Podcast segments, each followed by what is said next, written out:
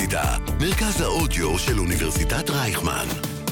כל האוניברסיטה אודיוורסיטי.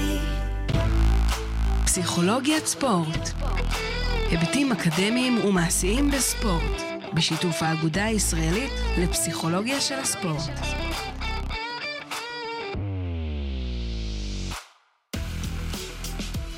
אהלן חברים, הגעתם לפסיכולוגיית ספורט. פודקאסט של אוניברסיטת רייכמן בשיתוף עם האגודה הישראלית לפסיכולוגיית ספורט. פודקאסט שלנו, מומחים מדברים על היבטים אקדמיים ומעשיים בפסיכולוגיית ספורט. אני תומר סבג, פסיכולוג וחבר האגודה, והיום אני אראיין את דוקטור רועי סמואל, פסיכולוג ראשי במדיקס, ואת נמרוד מאלר, פיזיותרפיסט בכיר במכון פיזיו פרו בכפר סבא ובנבחרות ישראל בכדורגל. בפרק דיברנו על פציעות ספורט, על היבטים של שיקום מפציעות ספורט ועל ההיבט המנטלי של כל התהליכים האלה מרגע הפציעה ועד החזרה למגרשים. שיהיה אחלה פרק. טוב, חברים, שבוע טוב, שלום לכולם. מתרגש לארח כאן את דוקטור רועי סמואל ואת נמרוד מאלר, פיזיותרפיסט בכיר אפילו, יש לומר. אז קודם כל אני אשמח שככה, אני יודע עליכם הרבה, אבל מעבר לזה שרועי הוא מרצה כאן בבינתחומי, אוניברסיטת רייכמן, ופסיכולוג במדיקס, ונמרוד פסיכולוג בקליניקת פיזיו פרו. פיזיותרפיסט. האמת שבפועל יכול להיות שאני, בלי, במחילה בעקבותכם, אבל יכול להיות שאני עוסק יותר בפסיכולוגיה מאשר בפיזיותרפיה, אבל אני... אני יכול להגיד לך משפט, רועי אמר לנו בלימודים, שהאנשים שאנחנו יכולים ללמוד מהם הכי הרבה, זה הפיזיותרפיסטים, בהקשר של הטיפול והעבודה עם הספורטאים. אבל כן, סליחה, פיזיותרפיסט, בפיזיו פרו ובנבחרות ישראל, ועוד כל מיני, אני אשמח ככה שתספרו על עצמכם גם טיפה מעבר. רועי, אותך אנחנו מכירים, אז בוא תתחיל לנו איזה בריף. כן, אז בקצרה, אני דוקטור לפסיכולוגיה של הספורט, מאוניברסיטת פלורידה סטייט בארצות הברית. בארץ נמצא במדיקס כבר הרבה שנים, עובד מהאולימפיים הכי בכירים של ישראל, ודרך השוטי כדורגל ושחקנים כל הליגות המקצועניות, ואחד התחומים שבאמת מתעסק הרבה זה הנושא הזה של שיקום פסיכולוגי מפציעה, שנדבר עליו היום, שהוא מאוד מורכב. ביום יום שלי אני בתקשורת מיידית עם פיזיותרפיסטים, רופאים, אורתופדים, תזונאיות, מרפאים בעיסוק, ככה שכל הנושא הזה של אנשים שתומכים בתהליך של הספורטאים בשיקום מפציעות הוא מאוד מאוד קרוב אליי ביום יום, ואני גם מאוד מאמין במולטידיציפלינריות הזאת ושזה צריך להיות שיתוף פעולה שלם, יחד כמובן עם המאמנים. אולי נמרוד להתייחס לזה מה קורה כשמאמן מנסה לזרז את הליך השיקום, והיו לנו כמה מקרים מצערים בישראל בנושא הזה. אז זהו בגדול. תתפלא, אבל גם היו מקרים שמאמן מנסה לעכב את הליך השיקום. נכון, נכון. יש גם כאלה. נכון. וואלה. אנחנו, האמת, היום, יום ראשון, כמה, עשרים וארבעה בפברואר, ואנחנו אחרי כמה שבועות, שאנחנו ראינו, עשרים ושש, חזרה מפציעה אולי אחת המופתיות ש, שאפשר לדמיין, עם מנור סולומון שכובש כבר שלושה שבועות ברציפות. אז אני חושב שאנחנו כן יכולים לראות בארץ, זה, חלק מהשיקום הוא בארץ, אבל אנחנו כן יכולים לראות גם דוגמאות מוצלחות ל... לדבר כזה, עוד פעם. אני חשבתי שאתה תגיד, הייתי בטוח שאתה הולך להגיד אחמד ג'אבר. האמת שנכון גם. אתה יודע, זה הפציעה שלו, וואו, היא... באמת אחת המפתיעות, א', מפתיעות בזה שהיא התרחשה, שהיא כל כך לא אופיינית למישהו צעיר ובקושי, וזה יותר מאפיין אישה בת שבעים וחמש שמונה, משהו כזה, סוג הפציעה שהייתה לו. העובדה שהוא חזר, הצליח לחזור, היו רגעים שזה ממש לא היה נראה, שזה הולך לקרות, ואיך שהוא חזר. סתם ככה. וזה בטוח קרה בארץ. כן, כן. מנור היינו מעורבים בזה. כן, אני ראיתי אותו בקליניקה כמה פעמים. אנחנו נדבר על גם, כמובן, במסגרת כמה שאפשר ברמה האתית, לדבר על מקרים ספציפיים, אבל בוא תציג את עצמך, נמרוד. אני נמרוד מאלר, אני פיזיותרפיסט מ-אלפיים וחמש, שזה נדמה לי שמונה עשרה שנה, אני לא טוב במספרים, אבל משהו כזה. מיומי הראשון כפיזיותרפיסט graduated, מה המילה? אז אני בכדורגל. ממש, מה... לקראת סוף השנה הרביעית כבר התחלנו לעבוד, uh, התמזל מזלנו, והפיזיותרפיסט של בני יהודה חיפש מחליפים, מחליף לשלושה שבועות, כי הוא רצה לטוס להודו, ואיכשהו רואות אני ורובי השותף אז, uh, מהלימודים, ו... עבדנו שם שלושה שבועות, ובסוף, ה... בעצם בסוף אותה עונה התקשרו אלינו מבני יהודה אם אנחנו רוצים לבוא. כנראה אהבו אותנו, כנראה מצאנו חן באנרגיות שלנו. וזהו, מאז אני בכדורגל הייתי גם בבני יהודה, הייתי גם בבית"ר ירושלים, הייתי, רוב הקריירה שלי הייתי במכבי תל אביב. שם חוויתי את המהפכה האירופאית, אפשר לקרוא לו, מהפכת קרויף, כי הייתי שם שנה לפני, ואת כל השנים שהם היו, עד... עד שבע, שבע וחצי, כמעט שמונה שנים. עוד שנתיים בביתר, ו, ובמהלך השנתיים האלה גם התחלתי להיות הפיזיותרפיסט הראשי של נבחרת ישראל, במקביל, ו, וזהו. ואז החלטתי שאני רוצה לעזוב את הקבוצות. הייתי גם פול טיים קבוצות, זאת אומרת, התחיל מתישהו באמצע התקופה במכבי, שביקשו ממני להיות שם פול טיים, אמרו לי, אנחנו, אנחנו רוצים אותך שם, לא, שלא תעבוד בעוד עבודות. הגענו להסכמות כלכליות, כאלה דברים וזה, ובעצם עד סוף, מהרגע הזה עד הסוף, אני עזבתי את האגנטורה הפרטית ועבדתי רק בכדורגל. מה שלא קיים, לדעתי, בשום קבוצה אחרת ובשום, גם היום, אני כן, חושב. גם בעולם הפסיכולוגיה זה עובד דומה. כן, לא יודע מה קורה עם מכבי תל אביב כרגע, מה המצב שם, אבל... אז, ואז כשהחלטתי לעזוב את הקבוצות, אז מצאתי את עצמי, מחפש את עצמי מחדש, ומצאתי את עצמי חוזר הביתה, חוזר לרובי, אותו חבר... באיזה שנה זה היה? זה בערך לפני עוד מעט שנתיים לדעתי, שנה חצי, משהו כזה. אני צעיר, אני פיזיותרפיסט מתחיל בשוק הפרטי, ממש.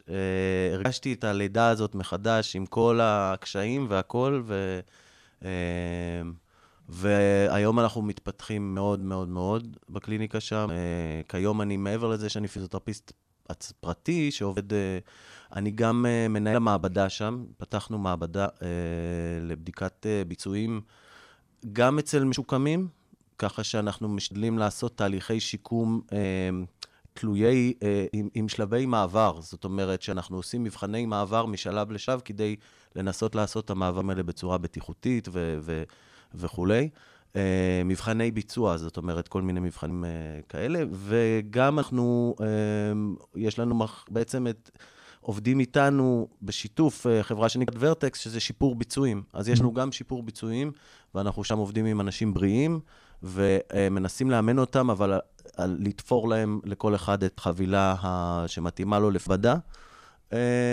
וגם גם בעצם מציעים כל שירותי בדיקות לקבוצות וכולי וכולי, שזה גם בהתפתחות מאוד מאוד גדולה והכל מאוד מאוד, בקיצור אני חוגג שם ממש ממש זה, בקרוב עוברים לקליניקה חדשה עוד יותר גדולה, עוד יותר זה, בקיצור משהו נפלא קורה שם. אז אחלה התחלה לעולם הפרטי. כן, כן, כן, אני מבוא. זהו. זרקת פה כמה מילים שאני אשמח שנתעכב עליהם, בא לי שווה לעשות ככה איזשהו... תאום בין מה, מה, מה זה בכלל שיקום, אוקיי? או מה השלבים של שיקום. אנחנו לא לוקחים שיקום כמקשה אחת, אה, ואיפה זה שונה בעולם הפסיכולוגי ובעולם הפיזיולוגי, אה, ואיפה זה חופף, אז, אז נשמח שכל אחד ייתן את ה, ככה מהזווית שלו. אז, זה לא רק השיקום, כמובן זה הפציעה. כן. אז, המפץ הגדול. כן, אז בואו נאמר שיש סיבות. לפציעות, יש תגובות לפציעות, ואחר כך במקרה הטוב יש שיקום, כי צריכים להבין שבהרבה מקרים ספורטאים לא הולכים לשיקום. אנחנו מניחים שספורטאים הולכים לשיקום, אבל יש מספיק מקרים שספורטאים לא הולכים לשיקום, כי הם בוחרים בעצם או לפרוש, או למסמס את השיקום ולא לבצע אותו בצורה איכותית, או לא ללכת נניח לפיזיותרפיסט בקליניקה פרטית ולהשקיע את כל המשאבים, אלא לעשות את זה לצורך העניין בקופת חולים, או לא לעשות את זה בכלל. הסיבות לפציעות הן מרובות, תכף בטח נמרוד ידבר אולי על הסיבות הפיזיולוגיות, אבל בהקשר הפסיכולוגי אה, היו הרבה מאוד אה, ניסיונות להגדיר מה בעצם הסיבות שבעטיין ספורטאים נפצעים, והיום אנחנו מדברים בעיקר על סטרס. זאת אומרת שיש סטרס, הוא גם מגביר את המערכת הסימפתטית, הוא מוציא בעצם את השרירים לאורך זמן מאיזון, הוא יוצר יותר חומצת חלב, יותר דופק יותר גבוהה, עייפות יותר גבוהה, יכול להוביל בעצם לחוסר איזון, בגוף, וכתוצאה, בעיקר מזה מדברים היום על לשים את הרגל בצורה לא נכונה, רואים את זה הרבה בכדורסל, בכדורגל, אנחנו רואים שהרבה פעמים שחקנים נפצעים גם אם לא נוגעים בהם, כתוצאה כנראה ממצב סטרספול של הגוף, כמובן חוסר ריכוז, כניסה לטאקלים בצורה לא טובה, מצב שהדעת מוסחת, ואז לא יודעים לאן בעצם נכנסים ואיך נכנסים. אז בעבר דיברו על כל מיני גורמים אישיותיים, חוסן מנטלי וכולי, היום מדברים בעיקר על סטרס. הדבר השני שאנחנו צריכים להבין זה התגובות, תכף נדבר על זה, ואז מגיע בעצם תהליך השיקום, שגם הוא מורכב משלושה חלקים, בעצם הדיאגנוזה, שזה שלב ראשוני מאוד מסובך לספורטאים, להבין בכלל מה בעצם יש לי, אם ברך וזה צולבת, אז אוקיי, יחסית קל להבחן, אבל אם זה פוביס או אזורים שהם יותר מורכבים, שהוגעים בעצם למרכז המסה של הגוף, אני רואה הרבה פעמים שהם מסתבכים עם ההבחנה, עד שהם מגיעים להבחנה מדויקת, צריכים לעבור צילומים, צריכים לעבור את כל הדיאגנוזה, אחר כך הפרוגנוזה, בעצם מה לעשות איתם, איזה פרוטוקול יש, אולי נמרוד יתייחס לזה אחר כך, שגם הפרוגנוזות השתנו, אם פעם דיברו על צולבת, על X חודשים, היום מדברים על X פלוס חודשים, נכון? ואז נכנס נושא של למשל סבלנות של ספורטאים, כמה הם מוכנים להיות סבלניים, לממש את פרוטוקול השיקום, והשלב שלישי זה החזרה למגרש, שהוא שלב עם הרבה מאוד חרדה, הרבה מאוד סוג עלות צריכה לבנות וכו'. הבנתי, אז אנחנו בהיבט הפסיכולוגי מדברים על איזה שהם שלושה שלבי על, ועוד בתוך השלב השלישי עוד שלושה. תתי שלבים, שכמובן השיקום עצמו, השלושה תתי שלבים האלה הם החלק היותר ארוך. אני מניח, הפציעה, התגובה, השיקום עצמו, השיקום תופס לנו מבחינת זמן, את רוב הזמן, אבל יש, יש גורמים משתנים גם בשני השלבים הראשונים. כן, כי הרבה פעמים, כאילו, אנשים ששומעים את הדבר הזה שנקרא פציעה, הם חושבים שספורטאי נפצע, מיד הוא רואה רופא, מיד יש אם אר איי, זה במקרה הטוב, אבל יש מקרים שספורטאים, אין להם אמצעים, אין להם אמצעים כלכליים, אין להם אמצעים, הם לא מכירים, הם לא באים מענפים שיש בהם אה, אה, כדורגל שבדיוק יודעים, ללכת לנמרוד, הנה הוא יבחן אותי א' ב' ג', בהרבה מאוד ענפים אה, שהם לא כדורגל כדורסל, התהליכים האלה מאוד מורכבים, ולפעמים גם מבחינה פסיכולוגית ספורטאים נמנעים מלהגיע לדיאגנוזה, כי הם לא רוצים לשמוע קראת את הצולבת או פרקת את הכתף, הם לא רוצים לשמוע את או יש לך אה, אה, שחיקה. שחיקה זה פציעה שמה אני אעשה עכשיו עם דיסק שחוק או מפרק שחוק, אז במצבים האלה הרבה פעמים ספורטאים נמנעים ואז יש בעיה. אבל לאחר שבעצם קיבלנו דיאגנוזה ומתחיל איזשהו תהליך של שיקום, שם יש הרבה מאוד היבטים פסיכולוגיים כמובן. הבנתי, אוקיי. אני, א', בהקשר למה שאמרת, העניין הזה של הסטרס, זה דבר שאני נתקל בו המון. אם אני יכול לחדד, או, או לפחות לתת זוויות שאני הגיעו אליי אה, בכמה מקרים, אחד הדברים שחוזרים על עצמם המון פעמים, סיפורים אה, שחוזרים על עצמם, זה, זה סיטואציה שבה שחקן נמצא באיזשהו מצב של חוסר ביטחון, או תחושה של מחו, מחויבות מאוד מאוד גדולה להוכ, להוכיח את עצמו. לא ציינתי דרך אגב, חברים שאני עושה גם עכשיו, זה פודקאסט, יש לי פודקאסט שנקרא מאחורי הקרעים, ואנחנו מארחים שחקנים ומדברים איתם הפציעות שלהם, ושם עלו כמה וכמה מקרים של שחקנים, גילי ורמוד דיבר זה, שון וייס, שון וייס, לא שון, יואו, עכשיו ברח לי, מאיזה קבוצה אני? כדורסלן, לא, וייס, יו, איזה טעות. לא, בסדר. אני אזכר עוד שנייה, חמק לי, כי שון וייסמן קפץ לי לראש. בקיצור, מדברים על מצב שבו, גילי דיבר על מצב שבו הוא עבר מהפועל תל אביב למכבי תל אביב, והיה עליו המון לחץ של כעס מכאן ושנאה מכאן ושנאה משני הצדדים, והוא מדבר על זה שבמצב הזה אתה, מרוב שאתה רוצה להוכיח את עצמך, מרוב שאתה רוצה לעשות פעולה שת... ת, ת, ת, לא יודע מה, ת, תרשים, אתה לוקח על עצמך סיכונים שהם הרבה יותר מדי גדולים, ואתה לא היית עושה אותם במצב רגוע. אז זה מאוד מאוד מעניין הדבר הזה. לגבי, לגבי העניין של... באמת, הרגע הפציעה הוא רגע, הוא רגע של... קודם זרקתי מפץ גדול, הוא באמת רגע מאוד מאוד דרמטי. שא' ממש מדברים על השניות האלה שבהם זה קורה ואתה עוד על המגרש ועוד לא הגיע אליך האיש הרפואי והם מספיקים רגע בזמן הכל כך קצר הזה לחשוב על כל כך הרבה דברים ולעבור כל כך הרבה תהליכים בשניות שזה מטורף איך המוח הזה עובד. בעולם הפסיכולוגי אנחנו קוראים לזה טראומה. זה קצת שונה מעולם הפיזיולוגי, המונח הזה. אני רק אעצור אותך לשניונת.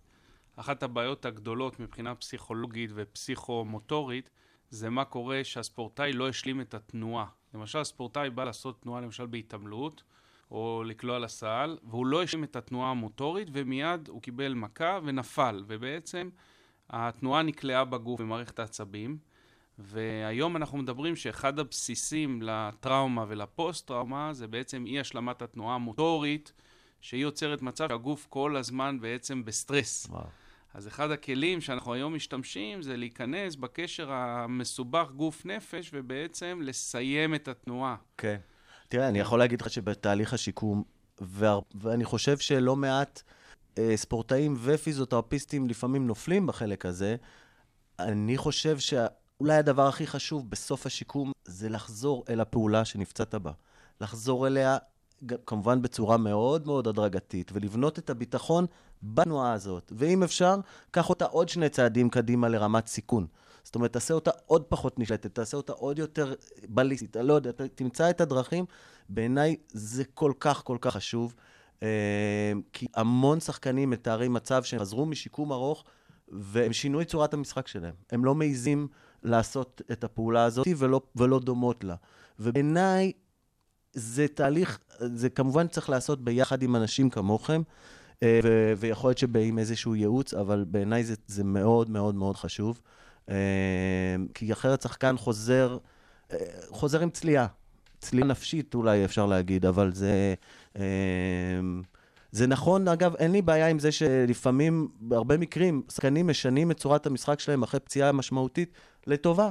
נהיים יותר חכמים, נהיים יותר שקולים, נהיים יותר... זה בסדר גמור, זה אפילו מומלץ, שדרך אגב זה אחד הדברים שבעיניי צריך, חשוב שיאמרו, אם שומעים אותנו לצורך העניין, אנשים שהם פצועים כרגע, רוב רוב האנשים שעברו פציעות משמעותיות מתארים מצב שהפציעה הזאת, בעיקר, בטח ובטח אם היא קרה בשלבים מוקדמים בקריירה, היא, היא שדרגה אותם. היא עשתה, זה כמו איזושהי נקודה ריסטארט כזאת, שפתאום הם הרבה פעמים תפסו את עצמם בידיים ונהיו מקצוענים, פתאום הם נהיו הרבה יותר מחוברים לגוף שלהם, פתאום הם נהיו הרבה יותר אה, אה, אה, רציניים, אה, עטפו את עצמם באיזה כברת מקצוענית או דברים כאלה, וברוב המקרים, אם זה להגיד את זה לספורטאים, ואם זה להגיד את זה לבעלי קבוצות שמחפשים שחקנים, ואולי פוסלים אותם בגלל שבהיסטה שלהם יש איזו פציעה גדולה, לא. ההפך, מאוד יכול להיות שזה יהיה שחקן איכותי משחקן שלא עבר כלום. כן, עוד פעם, ניקח את זה שנייה לעולם שלנו, העולם הפסיכולוגי. פציעה היא, כמו שאמרנו, איזושהי טראומה או מבר, ואנחנו בחדר הייעוצים, בליווי הפסיכולוגי, מדברים על משבר בתור מקום כהזדמנות, הזדמנות לצמיחה, צמיחה מתוך הטראומה זה דבר שחוקרים הרבה בעולם הפסיכולוגיה, אבל... כן, אני אתייחס לזה. אני חושב שהנקודה שנמרוד העלה היא מעולה, מכיוון שאנחנו משתמשים בעברית, גם באנגלית, בביטוי לחזור מפציעה. ובעצם אני מסביר לספורטאים, כמו שלא ישנת בלילה, אתה לא יכול להחזיר את שעת השינה. אי אפשר להחזיר שעות שינה, אי אפשר להחזיר ארוחה שלא אכלת. וגם אתה לא יכול לחזור אחורה מפציעה או קדימה מפציעה, אתה בעצם יוצר משהו חדש. וכמו שנמרוד אמר, ואני מאוד מתחבר לזה, אם אתה אה, כתוצאה מהפציעה תייצר שינוי, באורח החיים שלך, בשינה, בתזונה, בהכנה שלך, בפרואקטיביות כלפי האימונים שלך, בגמישות, בעבודת קור, בכל הדברים שאנחנו יודעים שהם חשובים לספורטאים, אז בעצם הפציעה היא בסיס לשינוי ויקחה אותך קדימה, אבל אי אפשר לחזור, אי אפשר לחזור אחורה. זאת אומרת, זה אם אנחנו הולכים לשלב השלישי של שיקום מפציעה, ברמה הפסיכולוגית, הרבה ספורטאים רוצים לראות את עצמם כמו שהם היו לפני הפציעה. והדבר הזה הוא הרבה פעמים לא אפשרי, הם מייצרים תנועות חדשות מבחינה מוטורית, הם מייצרים אפילו אה, קשרים חדשים במערכת העצבים שלהם, ב- באיך שהגוף עובד, אפילו הרגלים חדשים, ואז הרצון שלהם לחזור אחורה מהפציעה הוא קאונטר אפקטיב. Mm-hmm. אז אחד הדברים שאני עובד איתם הרבה, זה העניין הזה של בעצם לייצר דפוסים חדשים, ולגלות איזה, איזה דפוסים עובדים, ולפעמים מהסיטואציה הלא טובה הזאת יוצאים דברים טובים דווקא. Mm-hmm. כן. אני רציתי, באמת, כי אנחנו, לי יש נטייה תמיד נורא נורא, אני נורא אוהב את כל הצד המנטלי-פסיכולוגי, אז גם כפיזיותרפיסט אני נורא הולך לכיוונים האלה, אבל אולי באמת כדאי קצת לנסות להסביר את הצד היותר פיזיולוגי בקטע הזה של מה שקשור לפציעה. ואם אפשר לצורך העניין, לשים בצד לרגע את העניין של פציעות של טראומה, זאת אומרת של, של גורם חיצוני כמו טאקל, נגיד, mm-hmm. נשים, למרות שגם על זה היום ויכוחים גדולים, כמה מזה זה החלק של הנפצע וכמה מזה זה החלק של הפוצע, אבל נגיד אנחנו מדברים בעיקר על פציעות שנגרמות מעצמן, בן אדם עושה כמו שדיברת על זה, מסובב את הברך לבד בתנועת הטעיה וכו' וכו'. בסופו של דבר אנחנו מדברים על, על כשל של רקמה מסוימת, mm-hmm. שהיא מופעל עליה כוח שהיא לא מצליחה לעמוד בו. עכשיו, קודם כל, בהרבה מקרים, אותה פעולה שגרמה לפציעה, היא פעולה שהאדם עשה אותה מאה אלף פעם באותו משחק. לא מאה אלף באותו משחק, אבל הוא עושה אותה, ופתאום משהו קורה שגורם לכשל הזה, לדבר הזה. עכשיו, דיברנו על גורמים תורמים, מה שנקרא, או גורמים, שזה, אנחנו קוראים גורמים תורמים, שזה יכול להיות גורמים, זה גם מתחלק לפנימיים וזה מתחלק לחיצוניים, זאת אומרת, גורמים חיצוניים יכול להיות כמו, נגיד, שלא ישנת מספיק, או יכול להיות מגרש שאתה לא רגיל אליו, או יכול להיות תפקיד שאתה לא רגיל אליו, או נעליים שאתה לא מתאימות לך, וגורמים פנימיים יכולים להיות עייפות לשריר מסוים שהוא לא עושה את הפעולה של הייצוב, וזה יכול להיות, אני יודע, מצב של חוסר כושר, אז אתה בדופק נורא גבוה והכל עובד נורא, ואז יורדת הקורדינציה והדברים האלה. אבל אני כיום, אגב, מסתכל על הדברים בצורה, משתדל להסתכל על הדברים בצורה מאוד הוליסטית. זאת אומרת, הוליסט במובן כרגע הגופני, למרות שאני משתדל גם להכניס את המרכיבים האחרים, אבל גם אפשר להסתכל הוליסטית גופנית, איך, איך כל פציעה שאתה עובר, או כל טראומה שאתה עובר פיזית, היא, היא בעצם זרעים של הפציעה הבאה. וכל פציעה משאירה אותך עם, עם איזה שהם מגבלות, חלקם סמויות יותר, חלקם גלויות, סמויות פחות, והן בעצם, הם אלה שבמידה מסוימת אחראיות. זאת אומרת, לדוגמה, זה נורא כללי, בן אדם נוקע את הקרסול, חוזר מהפציעה הזאת, לא מרגיש יותר כלום, אבל נשארת לו איזושהי נוקשות מסוימת בצד של השוק, או איזשהו מגבלה קטנה בטווח של, הזה, של הקרסול, והדבר הזה אחרי, לפעמים טווח שנה, מתחיל לעורר בעיה בגיד הפיקה, סתם לדוגמה. Mm-hmm. ואז הוא עוד פעם, הוא נפצע, הוא יוצא, והוא עושה, עובר תהליך של שיקום של הדבר הזה, ואז בעצם הוא נשאר עם איזשהו קיצור, או איזשהו תגובה שהגוף עשה לכאב שהיה לו באותה תקופה, הוא לא מודע לזה אפילו, הוא לא מרגיש, אבל זה הדבר שאחר כך עורר אצלו את בעיית הדיסק בגב, כן. וכולי וכולי, וזה כאילו מין מעגל כזה, ואני חושב שנורא חשוב לסרטט את הטיימליין הזה, מאוד מאוד חשוב לפיזיותרפיסטים, כשהם מתחקרים, לנסות להבין מה הוביל למה, ולראות האם יש פה איזשהו היגיון מסוים, כי לפעמים אם אנחנו נלך ישירות לבעיה, ונטפל במקור, בסימפטום, אנחנו לא, הוא אולי יעבור לו, אבל אנחנו לא נמנע את הפציעה הבאה, ויכול להיות שלא נמנע את החזרה של אותה פציעה. כן, אז יש מקרה מאוד פורסם בשנים האחרונות, קליי תומפסון, נכון, אתם מכירים, מה-אן בי איי, בגמר, בגמר אן בי איי מול הטורונטו רפטורס ב-אלפיים תשע עשרה, אחרי שקווין דורנט קרא את הגיד אכילס, בגמר קליי תומפסון עלה לדנק, קרא את ה-אם סי אל, ואז הוא בעצם משתקם שנה, בפיק-אפ גיים, במשחק רחוב, בשנה אחרי זה, כשהוא חזר לפעילות, הוא קרא את הגיד אכילס של הרגל השנייה. כן, זה קורה המון. אני כל, אגב, עכשיו יש לי לפחות שניים, שלושה מקרים של ספורטאים שנוצרים חוסר איזונים בגוף, והגוף הוא יחידה הוליסטית, כמו שנמרוד אמר, אני מאוד מקבל את זה. זאת אומרת, הגוף במקום אחד נוצר חוסר איזון, אנחנו חושבים שטיפלנו בחוסר איזון, אבל החוסר איזון יתבטא גם במקום אחר בגוף. כן, אתה הזכרת. או במחלה, יכול להתבטא גם במחלה. נכון. זאת אומרת, פתאום הוא חולה יותר, יש לו יותר upper throat illness, מה שנקרא. נכון, נכון. דרך אגב, יש לזה גם, יש, יש, שיט, יש שיטת טיפול שנקראת facial manipulation, שמתמקדת ברקמת המעטפת וזה, והיא באמת קושרת את תפקוד המערכות הפנימיות, לצורך העניין, לבעיות שלד שריר, ו- ואיך אחת גורמת לשנייה, בעיה בירך יכולה לגרום לבעיה בשלפוחית השתן או, או לא יודע מה, והפוך, איך בעיה של דלקת ריאות תגרום עם הזמן לכתף קפואה או לטניס אלבו ודברים כאלה. אגב, דיברת על העניין קודם, על הפציעות האלה ששחקן צריך להתמודד עם המצב הזה שלא יודעים, הוא לא, הוא לא יודע מה יש לו והוא לא יודע כמה זמן יש לו, וזה לצערנו בכדורגל יש יותר מדי כאלה. המקור לזה, התשובה לזה א' היא כי באמת אנחנו לא יודעים. באמת, באמת יש לא מעט בעיות אה, שאנחנו לא יודעים להסביר אותם. זאת אומרת, מכאובים או כשלים של, בדרך כלל לא של מערכת אחת, זה של מספר מערכות. כל האזור האגן שלנו שהוא כל כך כל כך מורכב, אה, והוא עובד בסינרגיה עם, עם, עם, עם, עם כלוב הצלעות, והוא עובד בסינרגיה עם הברכיים, וכשאחת אה, אה, לא עושה את העבודה שלה, אז אחר צריך לעשות עבודה. ובקיצור, אנחנו נתקלים המון במצבים האלה של ספורטאים שלא לא יודעים מה יש להם, לא יודעים לתת לזה שם, ולא יודעים אה, כמה זמן אה, הם הולכים ל- להיות במצב הזה, וזה מאוד קשה לנו כ- כמטפל.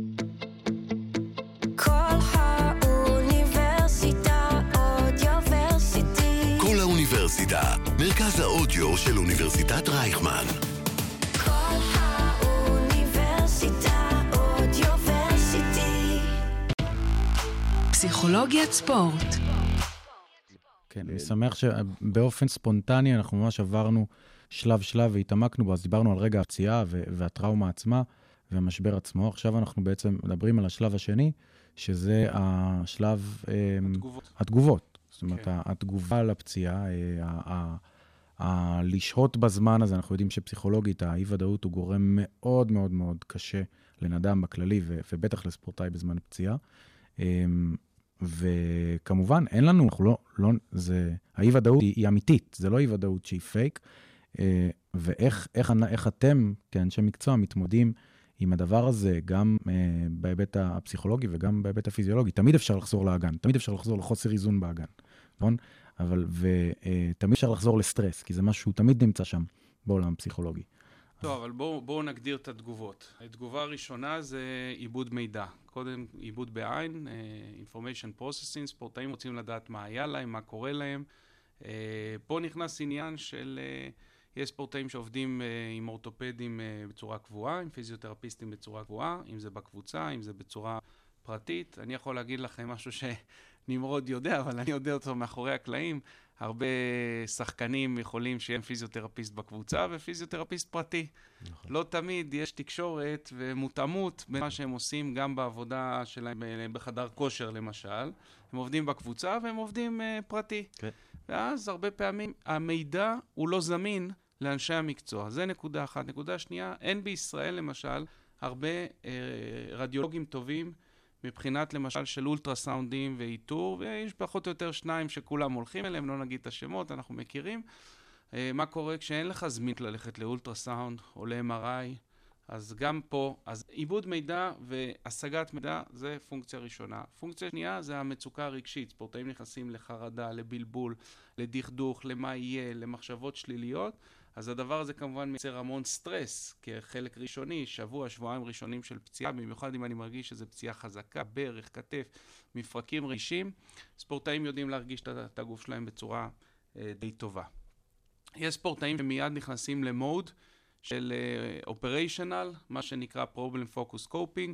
כן, אני יודע, אני עושה, היה את זה בעבר, אני יודע מה לעשות, אני אצלצל לנמרוד, אני אבוא, אני אקבע, טה טה טה טה, נכנסים מיד ל, למצב כזה. אבל יש גם ספורטאים, וזה אולי בשבוע השני והשלישי והרביעי מרגע הפציעה, שנכנסים למשבר זהות. ופה המרכיב הפסיכולוגי הוא מאוד משמעותי, כי אנחנו צריכים לזכור שמה זה פציעה. פציעה בעצם זה משבר, שנוצר אצל ספורטאי או ספורטאית, בין זה שהוא דחף את הגוף שלו לקצה, לבין זה שהגוף לא עמד בלחץ, כמו כפי שנמרוד הסביר לנו. זאת אומרת, יש פה משבר אמון מאוד חזק, ואם אני לא יכול לממש את עצמי בתור ספורטאי, מי אני? מה הזהות שלי? הרבה מאוד ספורטאים, הזהות שלהם היא מאוד מושקעת ספורט, אנחנו קוראים לזה זהות ספורטיבית חזקה, ואז ברגע שיש להם משבר, אז קודם כל הרבה מאוד מעצומת לב הציבורית יורד, בטח אם זה ספורטאים מאוד בכירים, אז פתאום לא מדברים עליהם, הם לא בכותרות, הם לא בעניינים. אנשים לפעמים מתרקים מספורטאים פצועים, זה גם חשוב להבין. אין להם את אותה פמליה שהייתה להם קודם. פתאום הוא מלשחק בחלות הספורט, הוא נמצא אצל נמרוד או פיזיותרפיסט אחר בקליניקה. אז הרוטינה והיום-יום שלו הופכים להיות הרבה יותר אפורים, הרבה יותר תובעניים. ובמיוחד אם זה פציעה קשה, אז בשלב הזה אני עוד לא רואה את האור בקצה המנהרה. אז גם מה העתיד, איך אני אה, אה, יגיע מפה חזרה, וזה מוביל כבר לאובדן של ביטחון, אובדן של מוטיבציה, עד כדי מצב שזה מצב מאוד גרוע של משבר אקזיסטנציאלי.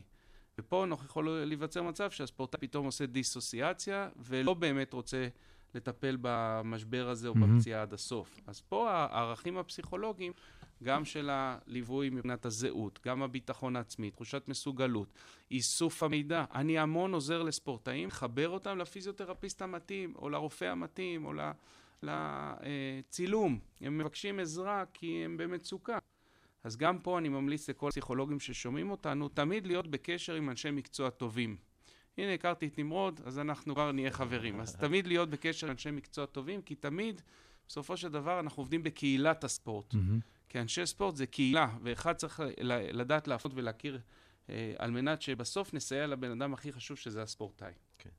האמת שאני חייב להגיד, אמרת פה כמה דברים שאני מת להגיד עליהם. אחד, אחד עליי, אני מקווה שאחד לא יגרום לי לשכוח הבא, אבל בסדר, אין לי פה דף. אבל דבר אחד, דיברנו על המשבר אמון עם הגוף, שזה, אני למדתי אחרונה רק, משהו מאוד שקצת טלטל אותי. לנו כפיזיותרפיסטים יש לנו הרבה פעמים נטייה לדחוף למה שנקרא שיקום שמני, אם אפשר. פשוט כי אנחנו מבינים שטיפול, שטיפול ניתוחי, חודרני, יש לו השלכות נוספות שקשה להעריך אותן. מזיהום ועד צלקות וכל מיני סיבוכים אחרים.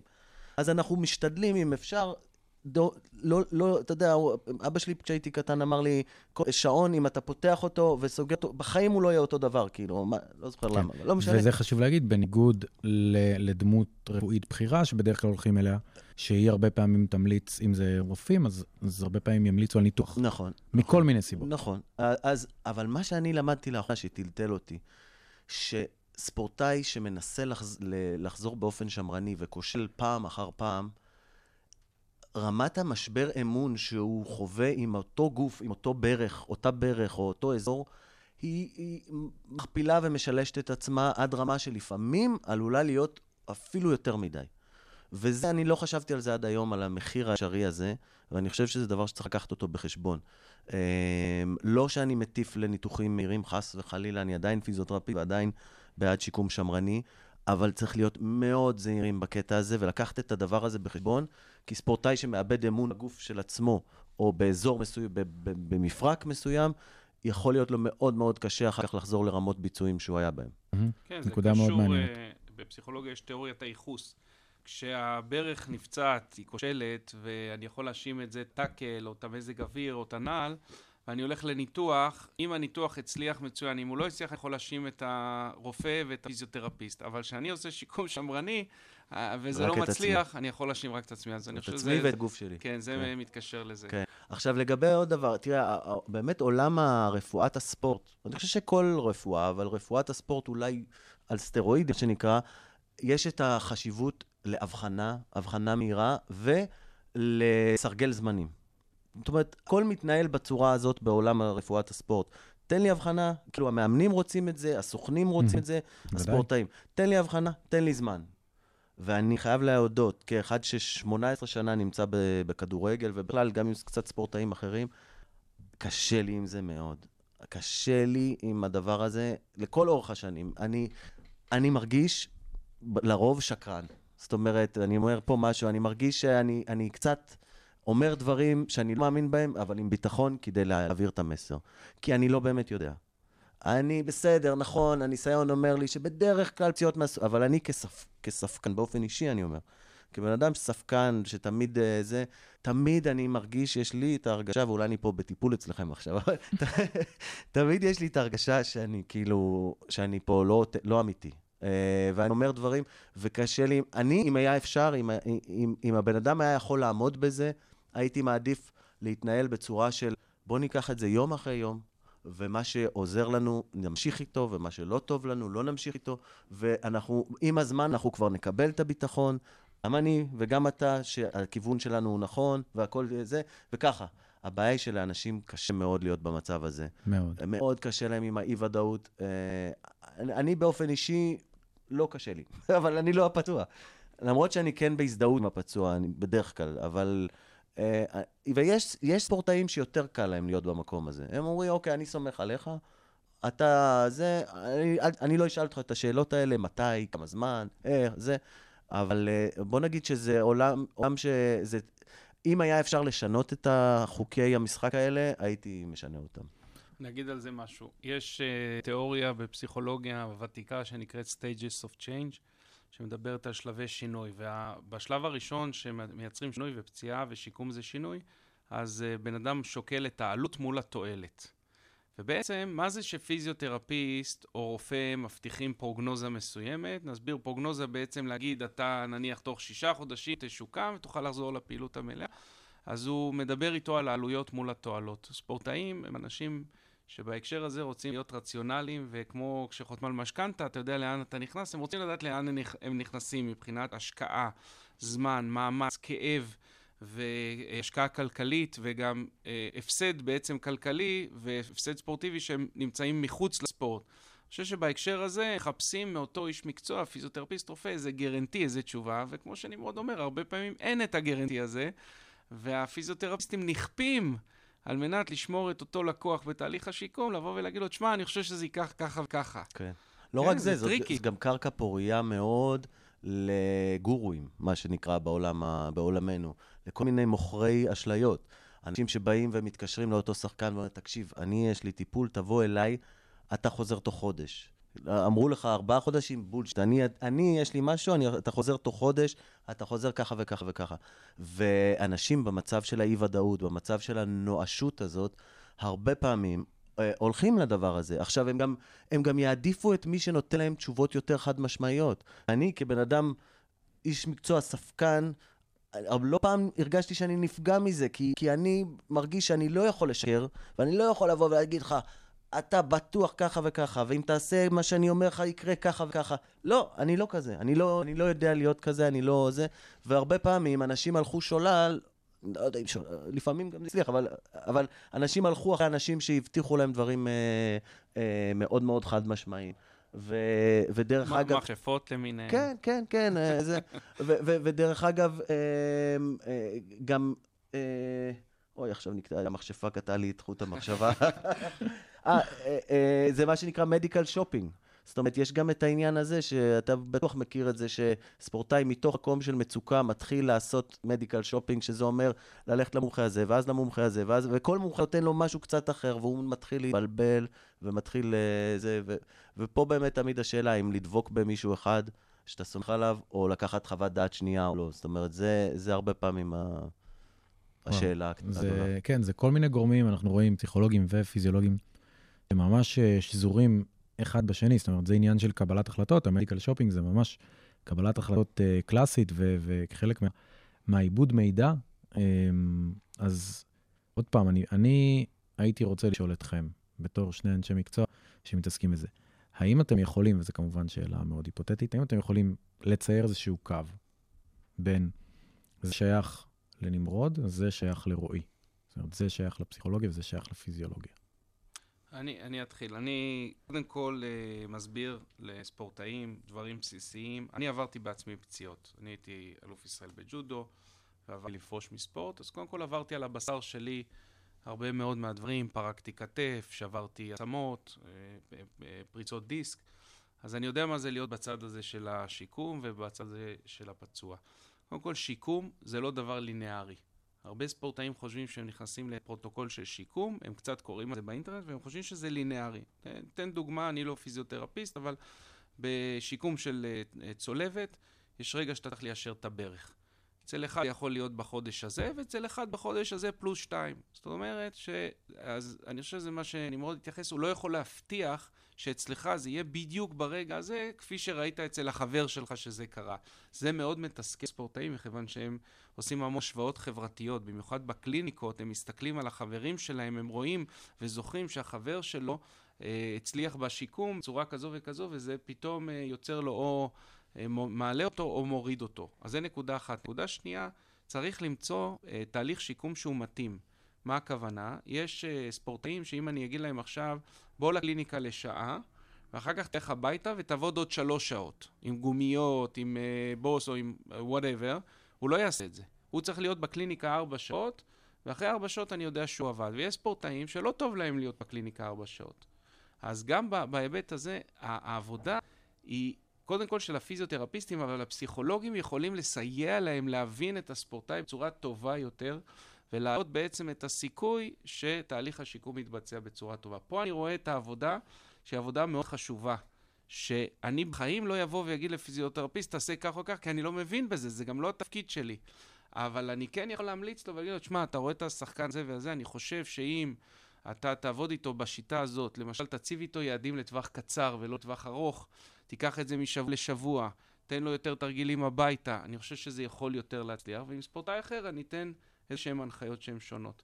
לפחות איך שאני עובד, אנחנו מתנהגים ככה, אם יש לנו מקרים שאנחנו דנים עליהם, כמובן בחיסיון רפואי, באתיקה, אנחנו תמיד שומרים על כבודו של הלקוח, אנחנו... באמת מנסים, והפיזיותרפיסטים אומרים, דוקטור, תגיד, מה אתה חושב ככה וככה, ואז אני נותן להם באמת הדוויות, כמובן באישור של הספורטאי, נותן איזה הדוויות פסיכולוגיות. אז בהיבט הזה, אנחנו בחיים לא נחליף את הצד הרפואי, אבל אנחנו כן יכולים לתמוך בו.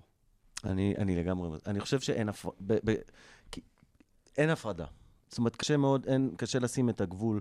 אני חושב שהעובדה שמישהו לא מצליח ליישר את הברך, יש לה גם מרכיב פסיכולוגי לפעמים, וגם מרכיב פיזיולוגי.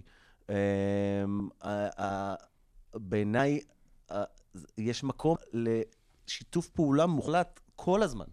אם היה אפשר, כמו שבקבוצת כדורגל יש לך פסיכולוג שהרבה פעמים נמצא באימון, במגרש, כל הזמן עם השחקנים, עם הקבוצה, בתוך חדר ההלבשה, אם היה אפשר, וואלה, הייתי אומר, בוא, בוא נשים פסיכולוג בקליניקה, שיהיה כל הזמן, ויסתכל כל הזמן על כל המשוקמים, ו- ו- ואולי אני פה זורק רעיון עכשיו לצורת הודעה הזה, אבל זה, אתה יודע, אני חושב שגם כייעוץ לפיזיותרפיסט, וגם כייעוץ המטופל עצמו, זאת אומרת, יש פה בשני הצד, ולפעמים הפיזיותרפיסט לא יודע לזהות, אין לו את האינטליגנציה הרגשית לזהות, שהיום, ספציפית, המטופל הגיע ירוד, ואתה יודע, אני לא מדבר על הדברים דרמטיים, על הניואנסים הקטנים, ויכול להיות שאם היו עושים לו ככה, זה היה מרים אותו.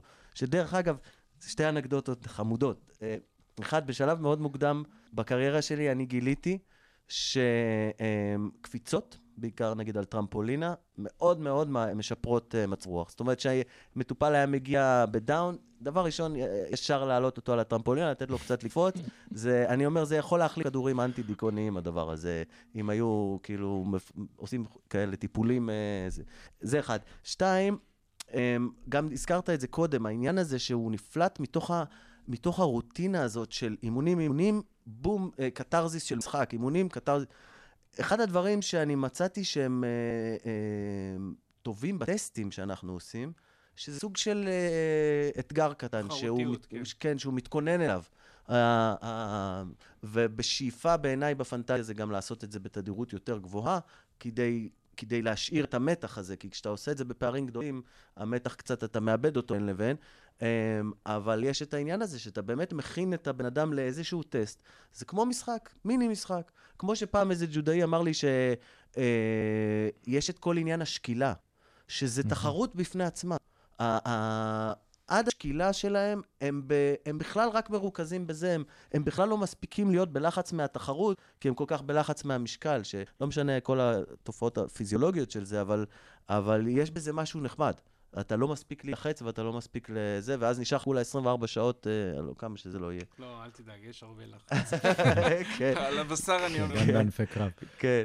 זה מעניין מה שאתה אומר. אני אתן עוד דוגמה, רק שנייה, סליחה, אני אתן עוד דוגמה, אני מנסה בתור פסיכולוג, אני אין לי טיק טוק, אבל אני מנסה לרתום את הכוח של הטכנולוגיה הצעירה לטובת הצעירים. אז אם יש טיקטוק, אוקיי, אז בואו תעשו סרטון בטיקטוק שמראה את השיקום שלכם משבוע לשבוע. נכון. זאת אומרת, לתת להם בעצם אה, להציב מטרות קטנות ולשקף את המטרות לעצמם. שספורטאי מצלם את עצמו בשיקום, בחדר כוח, הוא בעצם מתקף לעצמו את השיקום של עצמו, וזה כלי פסיכולוגי. מגניב. אז אנחנו, אני גם מבקש בעצם, בואו תעשו איזה סרטון קצר שמראה כל שבוע קצת, ובואו תראו אחרי כמה חודשים איך הדבר הזה כן. צמח למשהו הרבה יותר כן. גדול. כן, זה, זה סופר מעניין. אני חושב ש... ספציפית במה שאתה אומר, בתור שמכיר את הדור הצעיר ו- ואת הרשתות אה, לעומק, יש בזה הרבה סכנה. כי הרשתות, הם, כמו שהם נקראים, הם אינסטנט. לא, לא, הם לא שמים את זה ברשת. לא, לא, ברור. הם אבל, שמים את זה לעצמם. אבל כן. דווקא בדברים האלה, יש, אנחנו אם רואים... אם זה לא ברשת, זה קיים. סליחה. קודם כל, קודם כל. ודבר שני, אה, ברשתות אנחנו כן רואים תהליכים של שיקום מפציעות, וזה נראה ב, אה, כמו, אה, זה, זה נקרא אה, transition, זאת אומרת, בעריכת וידאו, יש מעבר בין קטע לקטע, ויש פשוט מעבר בין התחלת השיקום לחזרה למגרשים. עכשיו, זה הכי לא כך, זאת אומרת, זה לא יכול להיות יותר רחוק מהאמת. וזה סכנה, זה סכנה בהקשר, סכנה פסיכולוגית, בהקשר של מה שדיברנו קודם, של, רגע, קיבלתי פרוגנוזה של חצי שנה, אני לא מצליח לעמוד בחצי שנה, מה זה אומר עליי, שאני עכשיו בחצי שנה פלוס שתיים, שלוש כבר, מה זה אומר על כל הציפיות, מיני ציפיות, זה משהו שהוא סופר פסיכולוגיה, אז...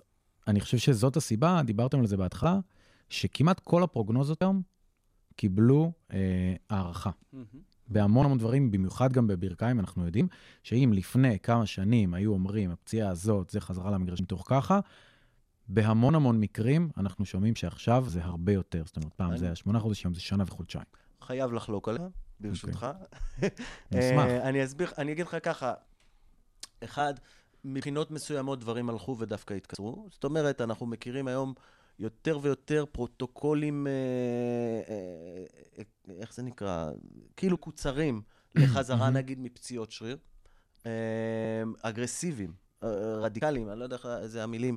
זאת אומרת, מרשים, אנשים הוכיחו שאם אתה מתחיל להפעיל שריר, יום אחרי אתה מקצר את התהליך, ו- ויש כמה פרוטוקולים מאוד מאוד אגרסיביים, נגיד להמסטרינגס, ממש שעשו כאילו, אני זוכר, עשו ממש רעש גדול מאוד, איך אתם, כאילו איך אתם מעיזים לעשות כזה, כזה תרגיל בשלב כל כך מוקדם, וטטטטטטטט, מצד אחד, ומצד שני, במה שקשור, נגיד, סתם הצולבת, שזה הכי ידוע, פעם זה היה חצי שנה, אחר כך זה תשעה חודשים, והיום מדברים על שנה.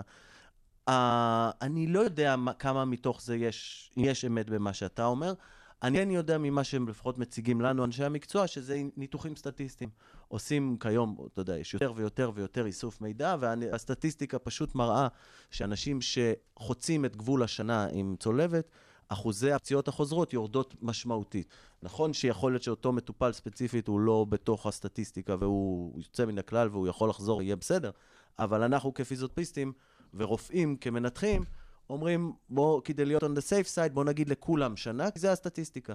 אז אני לא יודע כמה מזה נעשה ממקום של לא לפספס. כי אני יכול להגיד לך שאנחנו, שוב, כאנשי מקצוע, תמיד אנחנו אומרים, אם זה בקבוצה ואם זה זה, אנחנו נותנים אולי פרוגנוזה ראשונית, אבל קחו בחשבון שמאוד יכול להיות שהיא תתעדכן בדרך. כי אתה לא השגת את המיילסטונס שלך בזמן, אז מן הסתם אני לא אשאר על אותה פרוגנוזה, אני לא אשאר על אותו אה, זה, כי אתה באיחור של שבועיים על, ה, על הדבר שהיית אמור להיות, אז מן הסתם גם הסופי, הדדליין יהיה כן. יתאחר. זה, זה מוביל לנקודה של ממשק מאוד חשוב בין העולם הרפואי לעולם הפסיכולוגי, וזה הנושא של החזרה. הרבה מאוד שחקנים מקצוענים שאני עובד איתם, יש עליהם לחץ יותר מדי גבוה מצד המאמנים, מצד ה... אפילו, אפילו האנשים הרפואיים לחזור, ולא לוקחים הרבה פעמים את מרכיב הפסיכולוגי בחזרה. כמה הספורטאי מוכן לחזור בעצם, לסכן את הגוף שלו עוד פעם. עכשיו, הספורטאי עצמו, הוא לא הקנדידט הכי נכון לשאול אותו, כי הוא ספורטאי מקצוען, הוא מרוויח כסף, הוא, יש לו פרמיות, הוא רוצה לקחת אליפויות, הוא רוצה להיות עכשיו נכנסים בארץ לפלייאוף העליון, והשחקנים רוצים לשחק, זה הטבע שלהם, הם רוצים לשחק, להיות הישגיים. אז אחד הבירורים הכי חשובים זה, אוקיי, אתה רוצה לשחק, אבל אתה מרגיש טוב מבחינת הגוף, מבחינת הפציעה. ו... אז פה אני חושב שזה מתחלק באמת לאנשי המקצוע שהם אומרים, חכה עוד שבוע, אתה רוצה, אבל אתה עוד לא שם. לבין הרבה פעמים הלחץ שמופעל על הפיזיותרפיסטים בתוך המועדונים, לשקם את הזה, והיה לנו את המקרה, אני לא מכיר את מאור בוזגלו פינישי, אז אני יכול לעשות את המקרה, אבל המקרה הזה של מאור בוזגלו, שחזר מהר מאוד משיקום צולבת ונפצע עוד פעם, זאת אומרת שגם, ואני בטוח שהייתה לו את התמיכה הרפואית הטובה ביותר. אבל הלחץ על שחקנים מקצוענים לחזור הוא מאוד גבוה, וכתוצאה מזה על כל המערכת. כן. א', אני רוצה להגיד לך שאני שמתי לב לדבר, לצורך העניין, כששחקן עובר פציעה חוזרת. קורה לא פעם ולא פעמיים, ששחקן נפצע, נגיד שריר, דיברנו על מנור סולומון, נפצע שלוש פעמים באותו שריר המסטרינגס בעבר. וכשאצלי שחקן בקבוצה היה נפצע פעם שנייה, ובטח ובטח אם הוא היה עובר פציעה שלישית זהה לפציעה הקודמת, אני הייתי אומר למאמן, לא לשחקן, הייתי אומר לו, קח בחשבון, גם אם by the book, האורך הקרע שלו הוא נגיד שלושה שבועות, לא פחות משישה שבועות, לא, פי שתיים לפעמים יותר, כי השחקן הזה לא יהיה מוכן, הוא לא, הוא, האמון שלו בעצמו, ב, בשיקום, בשריר, בפציעה, הוא כל כך יתערער שגם אם הוא ירגיש טוב, הוא לא יסכים, הוא לא ירשה לעצמו, הוא אפילו לא ירשה לעצמו להרגיש טוב. קח את זה בחשבון לפיזיותרפיסטים צעירים, כשמישהו עובר פציעה חוזרת, תדעו שאתם לא תצליחו, גם אם תנסו בכוח, לא תצליחו להחזיר את השחקן לפני הזמן, וגם אם כן הוא ייכנס עם פחד וכו' וכו'. והדבר הזה הוא, הוא אני, אני זוכר אותו, ראיתי אותו המון המון פעמים. זהו, לא זוכר, היה לי עוד משהו, אבל אני חושב לא זוכר. אולי חשוב להדגיש, כי הזמן שלנו מתקצר, זה בעצם שיש לנו הרבה טכניקות פסיכולוגיות שהן הוכחו כיעילות, כי יש לי הרבה מחקר על העבודה הפסיכולוגית בזמן שיקום, אז קודם כל נושא של הצבת יעדים, דבר שהוא מאוד חשוב, אני תמיד שואל את הספורטאים, הצבתם יעדים עם הפיזיותרפיסטים, אתה יודע מה אתה רוצה להשיג בחודש הקרוב, בשבוע הקרוב, זה נקודה חשובה, זה גם לשיקום עצמו וגם לחזרה בעצם מהפציעה. הנושא של הדמיה, הדמיה בעצם זה כלי שהוא פשוט קסם. אני לא מאמין בקסמים, אני איש מדע, אבל אם יש קסם שאני מאמין בו, זה הדמיה. זה כמו קסם של פיות. זאת אומרת, אתה מדמיין את הגוף שלך עובד, והגוף שלך עובד. הוא מייצר קשרים במוח, הוא מייצר קשרים בתוך מערכת העצבים, הוא מחזיר אותך בצורה מהירה יותר, יעילה יותר, ויש הרבה מחקר, למשל ברכיים, ששימוש בהדמיה בשיקום מצולבות, הוא גם אה, עוזר בחיזוק של הברך וגם בחזרה מהירה. אז זה לא הדמיה רק על בוא נבצע את התרגיל במגרש, זה גם הדמיה שנקראת healing imagery, שלמשל אם עכשיו נמרוד עובד על הברך שלי, אני מדמיין איך הסיבים, הגידים, המפרקים, הדלקות, כולם מתחילים להיות הרבה הרבה יותר טובים בהקשר של עבודה על הברך. ולכן אני קורא תמיד לספורטאים, אל תהיו עם טלפונים בזמן השיקום. מכיוון שלהיות באסוסיאציה ולא בדיסוסיאציה, זה מתכון ליעילות השיקום. הם, הם פשוט שועממים שעובדים להם על הרגל, אז הם רוצים להסיח את הדעת. אני יכול להגיד לך שכמטופל אני עושה את הדמיה, כמטפל אני עושה את הדמיה הזאת. אני ממש חושב. ודאי. אז זה כלי מאוד חשוב, והכלים הנוספים הם הסומטיים. בין אם זה רילקסציה, בין אם זה מיינדפולנס, כלי שאני מנסה להכניס אותו עכשיו לעולם הפסיכולוגיה של הספורט, זה הסומטיק אקספיריינסינג, שאנחנו לא נדבר עליו עכשיו, אבל בעצם הרעיון שלו זה לחבר את המערכת הסימפתטית ולחזק את המערכת הפרסימפתטית, שהיא בעצם אחראית על ההירגות של הגוף, על ההירגות של השרירים, שהשרירים לא, שלא תישאר איזה טראומה ברמה הממש התת-עצבית, כי יכולים לעבוד על הגוף, והגוף ייראה לנו פיקס, אבל מערכת העצבים תהיה עדיין בסטרס, וכל פעם שהיא תבוא לעשות את אותה תנועה, היא תרגיש סטרס, והדבר הזה יכול להוביל חס וחלילה לפציעה חוזרת.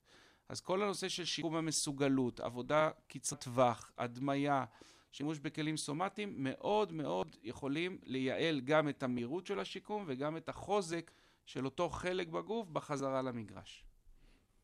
מעולה, באמת, אתה, אני, לקחתם לי את כל השאלות, כי הובלתם את עצמכם מנקודה לנקודה. אני חושב שאולי אולי אפשר לדבר טיפה על, על השלב של, של החזרה, זאת אומרת, כן. של, אם הגענו כאילו ל... לסיום, על, על הרגע הזה של ה... אז קודם, דיבר, אני חושב, קודם דיברנו על העניין הזה של ה... בעיניי החשיבות של לתרגל את הפעולה שבה נפצעת ו... ולחוות אותה, ו... ובאמת העניין הזה של לחזור, להשתדל בשיקום טוב, להחזיר את הבן אדם, לא רק במצב שהוא מרגיש ביטחון, בשאיפה להחזיר אותו במצב שהוא מרגיש הרבה יותר טוב ממה שהוא היה קודם. Mm-hmm. זאת אומרת, להגיד, בוא נע... אם אני חושב על עצמי לפני הפציעה, אני פי אלף אני יותר אתלטי, יותר ספורטאי, יותר חזק, יותר זה. זה, זה, זה השיקום האידיאלי, אם אפשר. נכון שבקבוצות זה קצת יותר קשה, יש פחות uh, זמן לזה, יש הרבה יותר לחץ של זמן, אבל מי שמשתקם בקליניקה, אני חושב שזו שאיפה שלך נכון. חשובה. אני, אני מחזיר את זה לנקודה שדיברנו מקודם. בדרך כלל כשיש פציעה, אני יכול להעיד גם מהניסיון שלי כספורטאי, גם מהניסיון שלי כפסיכולוג בקבוצות שונות, בעבודה עם פיזיותרפיסטים. לכל פציעה, יש מנגנון שפגוע, וזה אחד מגורמי הסיכון, דיברת עליהם, או הגורמים התורמים. אם עכשיו המעצבי כתף שלי הם לא מספיק חזקים, אז אני פגיע לפציעת כתף הרבה יותר, לא משנה, לאחד הגידים שיקרו. אז אם אני עכשיו, בתהליך השיקום, בתהליך החזרה, משקם את כל המנגנון הזה, את הרוטייטור כף, לא רק שהכתף שלי תחזור לפעולה, ואני אתגבר על הסימפטומים, אלא תהיה יותר חזקה, פחות פגיע לפציעה חדשה, גם אגב ב, ביד השנייה, אם אני אחזק את כל המנגנון הזה.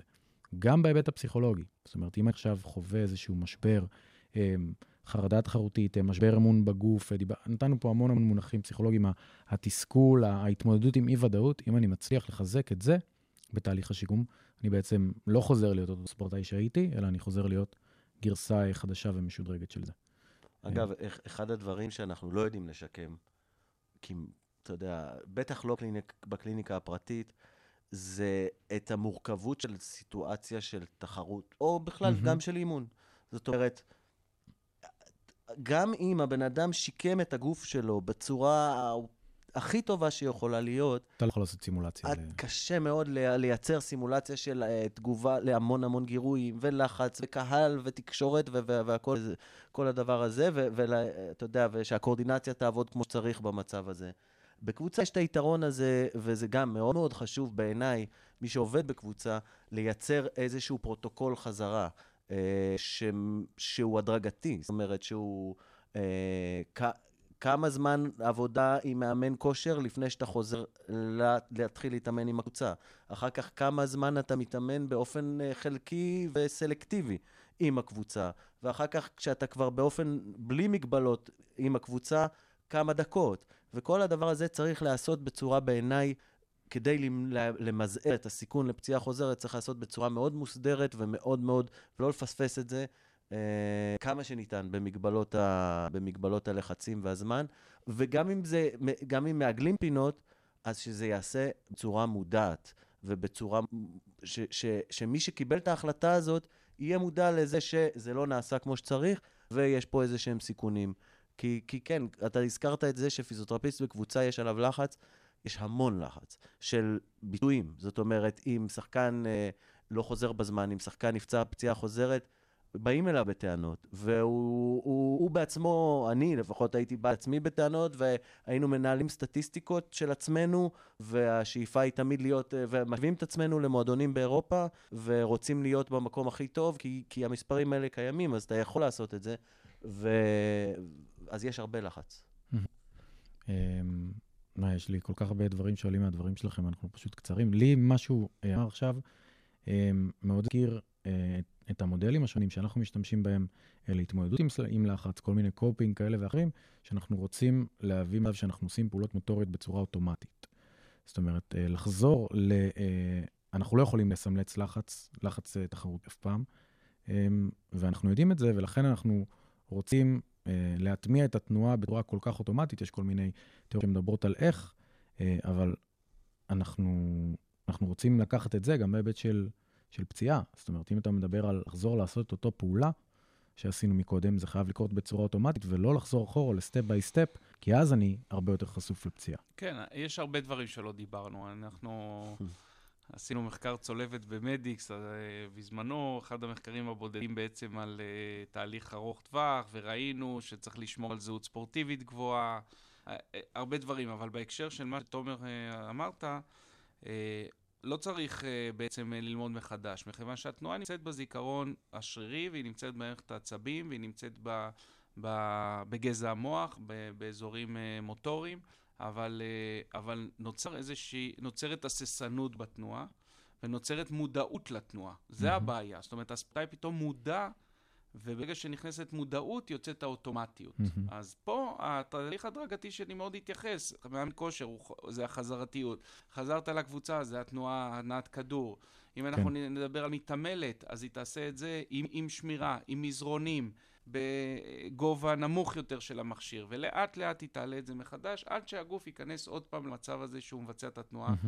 בצורה אוטומטית. אבל זה לא נכון לומר שאם uh, מישהו נפצע, במיוחד ספורטאי עילית, אז הוא צריך ללמוד את התנועה כמו שילד צריך ללמוד את התנועה. לא, הזיכרון נמצא. זה גם תלוי באורך הפציעה, במשך הפציעה. אבל החלט נוצרת הססנות ואיזושהי מודעות עצמית גבוהה יותר, שהיא לדעתי מהווה את אחת הסכנות הכי גבוהות לפציעה חוזרת. אני חושב שבמקרה שסימון ביילס, אם אנחנו נסתכל, היא לא נפצעה, אבל היא דיווחה שהיא פתאום נהייתה דיסאורי...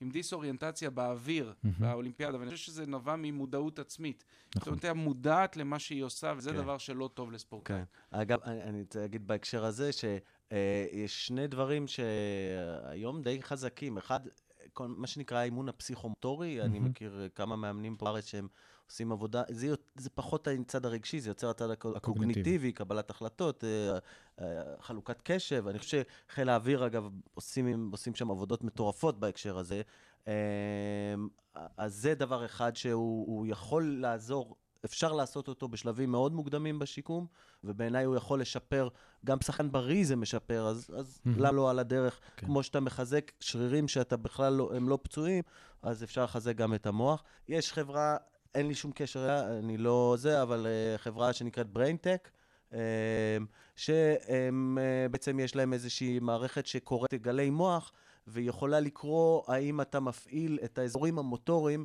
על ידי דמיון, את האזורים הנכונים לביצוע מוצלח, ויש לה אבטר, היא עושה הדמיה על מסך, ובעצם אתה יכול, יש לה של כדורסל וכדורגל, אתה בעצם מדמיין שאתה בועט כדור לשער, ואם אתה דמיינת את זה נכון, אז אתה מצליח את הפעולה, או מוסר נגיד mm-hmm. לשחקן אחר, ואת זה אתה גם יכול לעשות בלי בעיה בכל שלב בשיקום, והם טוענים שזה שומר על איזשהו, איזושהי יכולות אה, טכניות שאנשים מאבדים אותן בזמן השיקום, ואתה לא משקם אותן עד שאתה לא חוזר למגרש. אז אלה דברים... אגב, הפעם הראשונה שאני ראיתי בלייסבוד היה אצלם, אצלם במכון, mm. ואז אני מיירתי, ואז זה נכנס לעולם שלנו מאוד חזק. אבל גם BrainTech ובכלל הספורטק מאוד קשור לשיקום וגם לזיהוי. זאת אומרת, היום יש מודלים טכנולוגיים של זיהוי גורמי סיכון, אם דיברנו, כי זה כל כך רב גורמי הדבר הזה, אז כל מיני מודלים שיודעים לחזות. ובאמת שיש לי פה עוד המון המון, אבל אנחנו חורגים מה, מהשעה שלנו. אז, אז אני אגיד, ממש תודה לכם, לי היה מרתק, הלוואי והיינו יכולים לעשות uh, עוד פרק, um, ואני בטוח שכל איש מקצוע, בין אם זה פיזיותרפיסט או פסיכולוג, שישמע את הפרק הזה, יוכל לקחת את הדברים uh, לתשומת ליבו, כי אנחנו, עוד פעם, המעטפת, אנחנו כולנו חלק מהמעטפת הזאת, um, המון המון דברים שעלו, אגב, תחום עכשיו שלי בארץ, כל האתלטיק טיינרס, אנחנו יודעים שבחול זה משהו שהוא מאוד חזק, אבל הפיזיותרפיסט הוא בעצם מלווה את כל שלבי הפציעה, האם זה אמור להיות ככה, איפה אנחנו פוגשים את זה, אנחנו יודעים שבארץ עכשיו, מה שנניח אתם עושים בפיזיו פרו, דברים מרתקים שקורים בימים אלה בעיניי, אבל מה שנקרא, הפיזיולוגיה והפסיכולוגיה צריכים, צריכים יד ביד. לעבוד יד ביד. אז תודה רבה לכם. תודה רבה. תודה. ושיהיה לנו אחלה שבוע. טוב, חברים, אז באמת הפרק עמוס בהמון המון תיאוריות ופרקטיקות מעולם פציעות הספורט. אנחנו יודעים שפציעה היא לא רק אירוע פיזיולוגי, היא כמובן גם אירוע מנטלי, ואני מקווה שלמדתם איזה דבר או שתיים, ככה איך לעבוד עם ספורטאים בזמן פציעה, התגובה של הפציעה, השיקום, חזרה לפעילות, ובכללי, איך לגשת אליהם יותר טוב בתקופה המורכבת הזאת. זהו. פסיכולוגיית ספורט, היבטים אקדמיים ומעשיים בספורט, בשיתוף האגודה הישראלית לפסיכולוגיה של הספורט.